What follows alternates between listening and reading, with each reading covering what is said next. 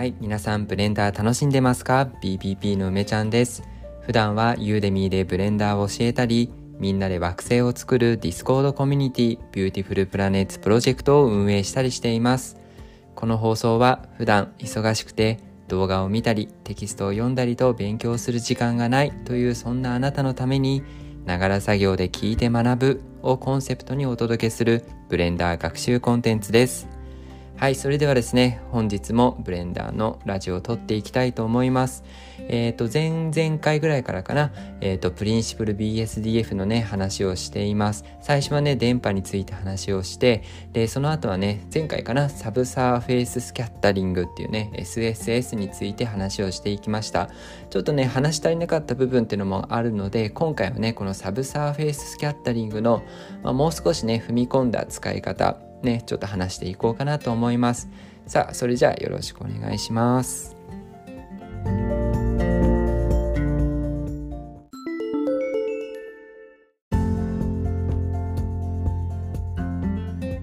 ということでね、SSS、サブサーフェイススキャッタリング。ね、前回もやりましたけどね、まあなんかさ、ラジオのいいところというか、ラジオでやるべき学習コンテンツって、まあ、本当はこういうことなのかもしれないね。なんかさ、あの YouTube だったらさ、同じものをさ、あの何回も、昨日学んだことをもう一回ね、全く同じことをやるって、まああんまりしないじゃないですか。でもなんかラジオってさ、あの、まあ、ながら聞きって言ってるぐらいだから、聞いてる時のさ、精度ってあんまり高くないでしょ。なんかさ、聞き逃しちゃったたりとかさ、するじゃないですか。だからやっぱりさ、ある程度繰り返し、まあ、同じ話題をしていくっていうのも、あの、ありなんじゃないかなってね、ちょっと思ったりもしてます。ということでね、え、ー、と、今日は subsurface scattering やっていきます。ということでね、前回の、え、ー、と、おさらいというかね、もう一度同じようなところをね、基本は習ってね、基本はおさらいねしながらちょっと話していこうかなと思います。はい、えーと、現在はですね、 principle BSDF の設定欄についてね、話していますよと。で、 base color のね、一つ下にある subsurface っていうね、0から1で設定する項目、あとは subsurface 範囲、そして subsurface のカラー、これがね、えーと、設定できる。これで subsurface っていうね、えー、機能が使えるんだけれども、これ何だったかっていうと、有機的なものを表現するなんて言葉を前回使いましたね。えー、つまりどういうことかっていうとね、全く対照的なものは金属の表面だったりね、反射がね、パキッと決まるものをね、えーと、光が完全に反射してるようなもの。です。伝播っていうのはさ光がスルーしてたよね。通って透き通るようなものだった。でそのね中間に値するというかね表面でもうちょっと光が入り込んでから、えーと、反射したり散乱する。それがサブサーフェイススキャッタリングだっていう話をしましたね。うん、あの具体例も覚えてますか？もう必ずね出てくる具体例は人の手とかね皮膚ですよね。人の皮膚って光が当たればね少し透けてねなんかこうピンク色というか肌色というかねオレンジ色というかそういう風になんか透けて少しこうほんわかね光ったりしますよね。人の肌ってね。うん。あれがね subsurface scattering のまあ現象を目でね見た時あんな感じになるわけですよね。で前回はねこの subsurface って値0から1までねこう設定することができるんだけど例えばあの1をね設定すればもうこのえーと、表面での反射じゃなくてちょっと内側に入り込んだ光のね散乱っていうのを、えーと、100%ね表示することができる。 subsurface をね0.5に設定すれば、えー、通常ね base color であの設定した色とこの subsurface ちょっとね光が潜った表現っていうのを、まあ、混ぜることもできるんだよっていうことでしたね。で subsurface にもね色が設定できてその色をね設定してあげれば base color と subsurface のカラーが、まあ、混ざった状態でね表現できるんでこれもねなかなか味があっておすすめですということでした。で、前回はこういうのはね、光の表現っていうのは基本的には Cycles でね、やるといいんだよっていう話をしましたね。まあ、設定が楽っていうかね、まあ何かってサイクルズっていうのはね、光のそういった、えーと、反射、屈折、散乱とかそういうものをね、基本的に自動で計算してくれるので、細かい設定がないというのもそうだし、まあ、しっかり計算をね、して、え、ー、と、レンダーして、レンダリングね、してくれるので、まあ、リアルなね、えー、質感になりますよっていうことなんですね。で、今日はね、何話すかっていうと、ちょっと前置き長くなっちゃいましたけど、えー、 Cycles じゃなくてね、EB レンダーを使った時はどういう設定をしたらいいのっていう話。あとはね、前回ちょっと濁したんだけど、サーフェイスのあ間違えた subsurface の範囲ね subsurface の範囲っていう項目がね一応設定欄にあるんですよでこれ使うとねなんかちょっと面白いあの表現というかあの意外とね subsurface ってここまで突っ込んでね触ることないと思うんで今日話を聞いてねえ次ブレンダー触る時に subsurface 範囲っていう項目もちょっといじってみてください。なかなかね、発見があると思いますよ。はい、じゃあやっていきましょう。まずはね、EB の話です。 render property から render engine っていうところをね、えー、 Eevee に変更しましょう。まあデフォルト通常 EB だからね、普段皆さん使ってますよね。 render property から render engine を Eevee に変更します。でね、EB に変更するとね、たくさんいろんな設定項目がね、新しく出てきますよ。うん、で、今回の subsurface scattering っていうのはね、SSS って省略されるくらいなんで、この render property にもね、SSS っていうね、えっ、ー、と、ものが出てきます。で、ここのね、 render property、カメラのマークのやつね、あそこには2つの設定欄があります。で、サンプル数っていうのと、ジッターの敷地っていうね。で、これはね、基本的に、えっ、ー、と、そこそこ大きい数というか、まあ、基本デフォルトでいいのかなと思います。サンプル数はね、この subsurface の、まあ、計算の粗さというか細かさ、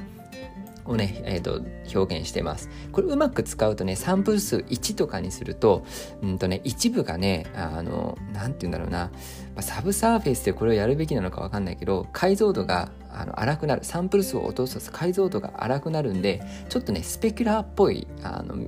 表現になったりします。うん。あの必要性はともかくね、えっ、ー、と、なんかさ、全体がほんわか、ほんわかこう明るくなるっていうのはある程度サンプル数が必要なんだけど、サンプル数を落とすとね、あの、ほんわかした感じが取れる。うん。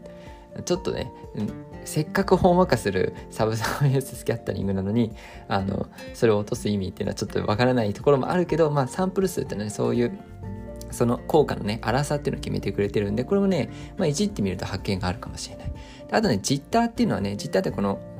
こう、なんていうのね、実体って何で説明するんだろうね。あの、ブレですね。ブレみたいなもの。うん。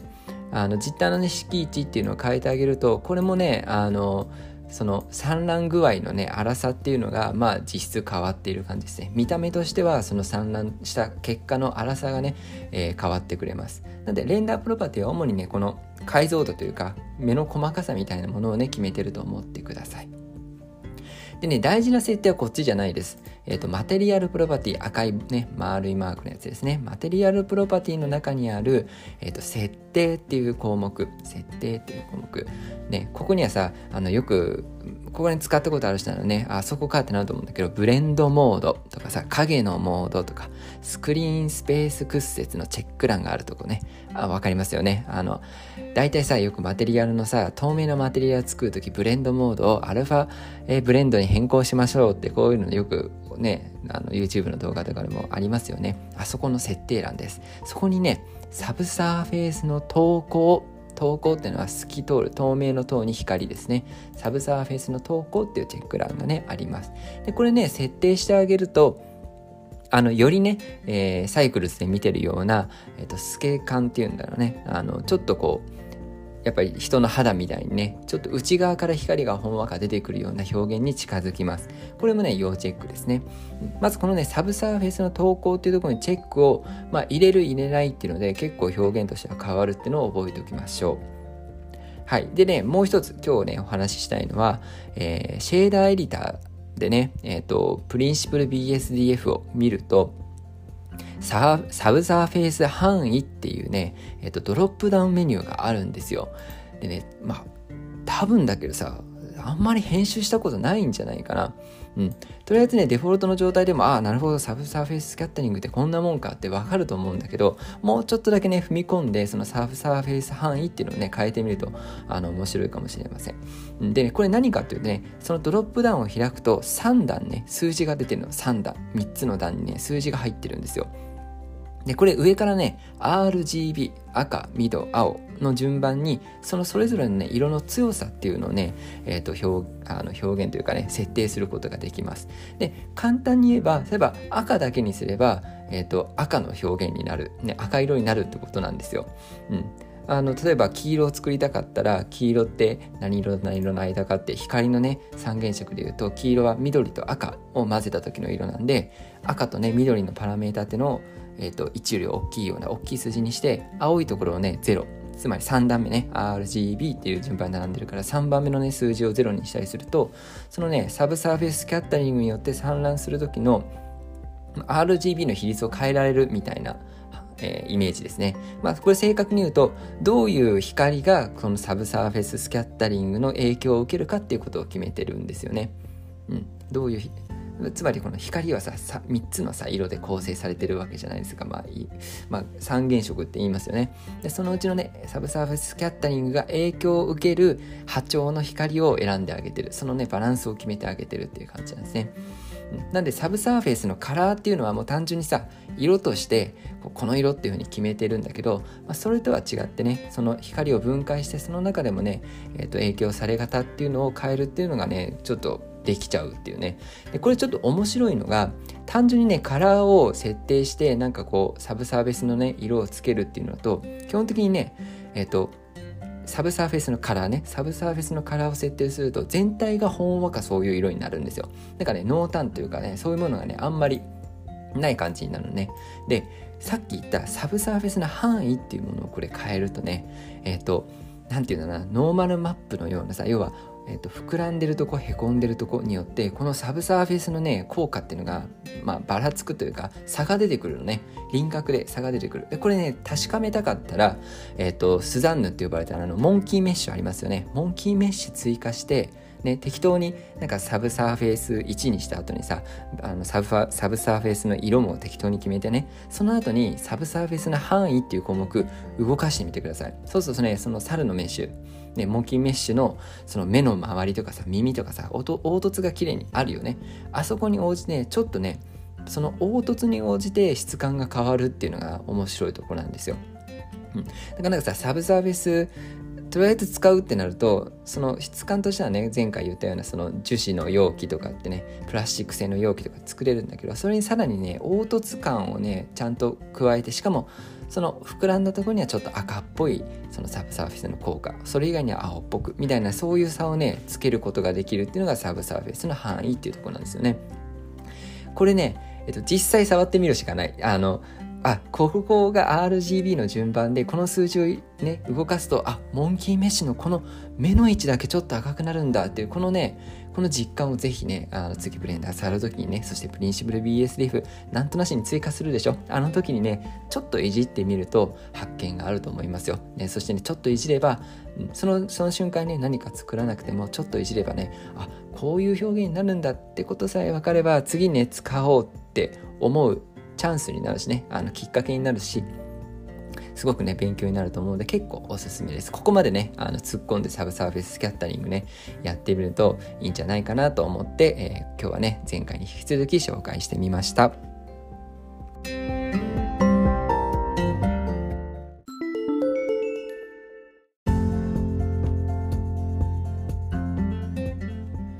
はい。ということでね、ブレンダーのお話またやってきました。えっ、ー、と、結構ね、プリンシプル BSDF だけでなかなかのボリュームですけどね、えー、まあ、せっかくなんで次はね、えっ、ー、と、メタリックの話はしていこうかなと思います。まあ、そんなにね、難しい話じゃなくてね、えっ、と、違法性使う時のね、ポイントとかもね、話していければなと思います。うん、なんかなんとなくさ使い方分かっててもさシェーダーノード特にプリンシプル BSDF って項目が多いから便利っていう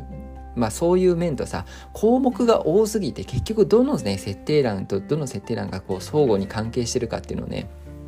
結構はなんだろう覚えるのが大変だったりするんだよね。まあそこら辺はなんか、うん、このラジオでもね結構、うん、ヒントになるかなと思うので是非やっていきたいなと思います。ね、ちなみに皆さんさあの前前回でさ電波やったでしょ？電波でやる時のさ重要なパラメータ何だったか覚えてます？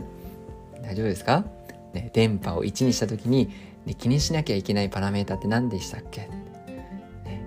はい。あのながらねながら聞きしてるんでねあの答えられなくてもいいんですよ。うん。あの一応ちょっとだけ復習しようか。ね荒さっていう項目ね。ちなみに荒さっていう項目は0じゃないけど0に近い数にしといた方がよかったんですよね、うん、あと IOR っていう屈折率。ねあとは電波の粗さ。この3つがね、結構重要だっていう話しましたよね。まあ、こんな感じでね、項目をね、ちゃんと知っておくと、あの余計なね、パラメーターに振り回されなくていいのかなと思います。うん。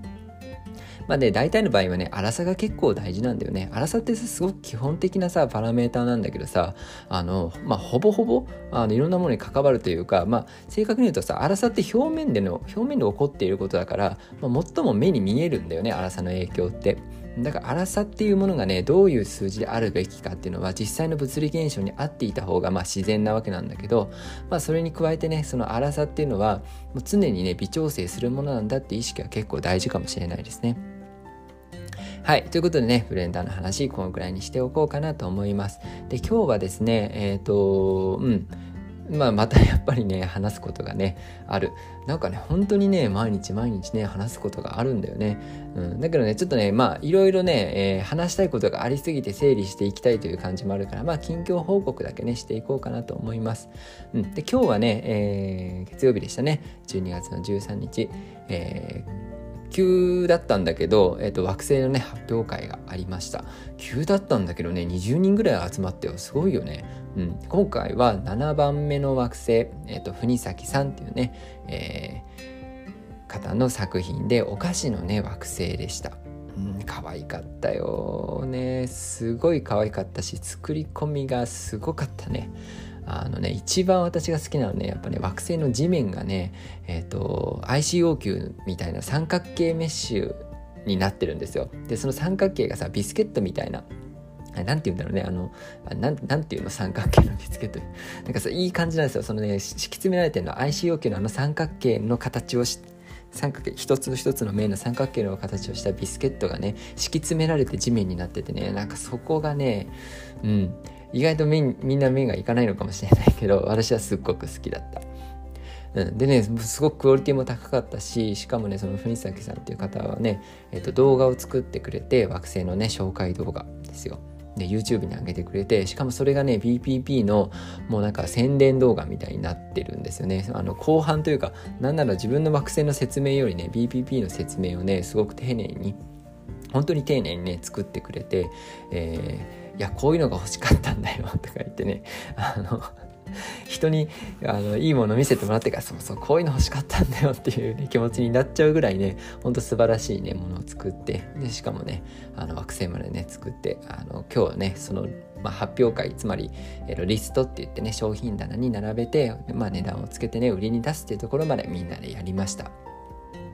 まあねいろいろねあのやっぱり話す機会をねその中で設けてえーまあ、このラジオへのね感想とかももらえたしとはさコミュニティの活動もなかなかさいやまだ2ヶ月経ってないんだけどね、えーと、マスコットキャラもいるし、えーと、アバター制作も進んでいるしロゴも作ったし、えー、今だとね VTuber の人がねあの国崎さんって VTuber なんだけどね。あの VTuber の人がさ動画を作ってさ紹介してくれたりとかもう本当にね活動が大きくなってきてね。でそんな中でねあのその参加してくれたメンバーからね、まあ、そろそろ広報活動もやっていきたいよねっていう話をねもらっていや本当にそうだなというかそ本当にそういうところまでなんかねあのなんていうの持ち上げてもらった来させてもらったなというね思いでねまあやっぱり感謝が尽きないなという感じがします。うん、ねいやなんかラジオってさラジオってさしんみりすると終わるんだよね。しんみりしちゃったらさ「うん」って言ってもう喋れなくなっちゃうからこうなんかさ、うん、なんか悔しいね。あの喋り続けなきゃいけないんでね。このしんみりする時間が本当は欲しい。しんみりっていうかそのねしっとりっていうのは何ていうの？思いにふけりたい。ね。いやありがてえなって思いながらもね喋り続けなきゃいけなくてお前本当にありがたいと思ってるのかって思われちゃいそうですけど。いや本当にねそろそろそろそろというかまあ自分ではねなんとかこう広報を続けていこうってこうなんかツイッターで発信でをね止めたりしないようにしようとかねこのラジオもさもうさうすうす気づいてるでしょ？ブレンダーをさ耳で学ぶコンテンツ作りますっていうのこれ本当だよ？これも絶対ねあの信念持ってやっていこうっていうのとね、えー、もう雑談するためにねこのラジオやってるだろうっていうねあのねバレてますよね。そうなんですよみーちゃんはね。もうねあの腹黒いんでねもうブレンダーをねの話をした後にこのね自分の思いをねあの話して、興味を持ってもらうっていう魂胆なわけですよ。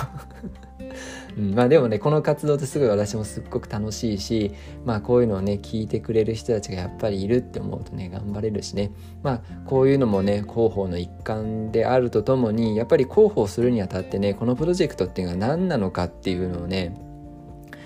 うんいや何なのかっていうのまだごめんなさい。私もね完璧に分かってないんだよね。うん。なんかさ答えがあるものをやっていないっていう実感だけはあってもうさ毎日さああかもしれないこうかもしれない、うん、みんなはどう考えてるだろうってことをさずっと考えてやっているわけ。うん、なんかそれがまあ今の自分の等身大ではあるし、うん、なんかさ別に私は何者でもないわけですよ。本当にあのたまたまねブレンダーをさユーデミで教えていてそれですごいさあのいい受講生に恵まれてさなんかみんなとね一緒に集まって一つのことをやり始めることがさ幸いにもできてさでもまだ何もさ成し遂げてないのは事実なんだよね。うん、なんかそんな中でねうん、これを自分でラジオで喋りながらじゃあ何をしたいのかみんなのために何ができるのか、うん、今何をすべきなのかっていうことを、まあ、考えながらね走るっていうことをしていきたいなと思ってます。うん、だから何て言うんだろうな。今できることっていうのはさもちろんラジオで発信したりとか講座を作ってねみんなにシェアしたりとかあとはコミュニティでの活動もそうなんだけど、まあ、それをねみんなとできる限りシェアしてやっていきたいなと思う。もちろんさなんかやっぱりさ梅ちゃんの趣味に付き合わせてるっていうねあの意識はあるんだよ。なんかさ何でもかんでもみんな一緒に考えてよっていうのはなんかちょっとさ、うん、ずるいなとも思っちゃうわけ。自分でね自分のことを。いやそれだって自分でやりたいと思ったんだからまず自分がさまあ責任持ってさ一歩目を踏み出してさそれについてきてくれる人がいたらさあのすいませんここどう思うって一緒にやってくれませんかっていうのはいいと思うんだけどね。何でも何かんでもさなんかお願いしますっていうのはやっぱなんか気持ち悪いしそれは私がやりたかったことじゃないと思うからね。うん、まあでもさ自分でやりながらもやっぱりみんなの力をあの借りるというかさあの結局自分一人でできることなんてさほんとたかが知れてるしまあ自分一人でできることがどんだけ面白いかって言ったら私自身がねそんなに面白いこともないと思うんだよね。やっぱりみんなとやなんかさ新しいものを作ってる時っていうのはもう本当に一番楽しいなって。やっぱ自分の心はそう言ってるからまあ自分がね最初は頑張りつつもみんなにねちゃんと甘えるとこは甘えたりとかお願いするとこをお願いしたりとかうんしていきたいな。だからこの広報もねまずは自分でやる。うん、自分で考えてどうすべきか。でこういうアイデアがある。やってみたいっていうのをまあみんなにね発信してでみんなからさ出てきたアイデアっていうのをね私は多分すごく柔軟にね受け入れられると思うんだよね。そそこはねなんか自信がある。なんか自分自分自身がやるんだっていう気持ちもちゃんとねやっぱ持っているしだけど俺が正しいっていうものはねやっぱいつ何時もねあんまりないあんまりないっていうかさそういうものはあんまり大事にしてない。ある瞬間はめちゃくちゃ大事にしてんだよ。もうさこのこのラジオをやり始める時とかさ何か物事をね始めて一歩目を踏み出す時っていうのはもうすごい自信を持ってね踏み出すけどでもそれっていうのは自分を奮い立たせるためのね自信であってまあ何かさ物事を進める時っていうのはやっぱりみんなとね話し合ってやっていくっていうのは私はねすっごく好き、うん、だからそういうふうにねその、まあ、自分が好きなことをねやりたい、まあ、みんながね好きなことをして活動できる場所にしたいって言ってるんだからまあ自分自身がねまあそれをねまずは実行して、まあ、自分自身が楽しいって思えるような場所にねしていきたいなと思います。はい。えーと今日はですね以上にしたいと思います。それでは皆さん、えー、楽しいことねしてワクワクしながら未来を生きていきましょう。それではまたね。バイバイ。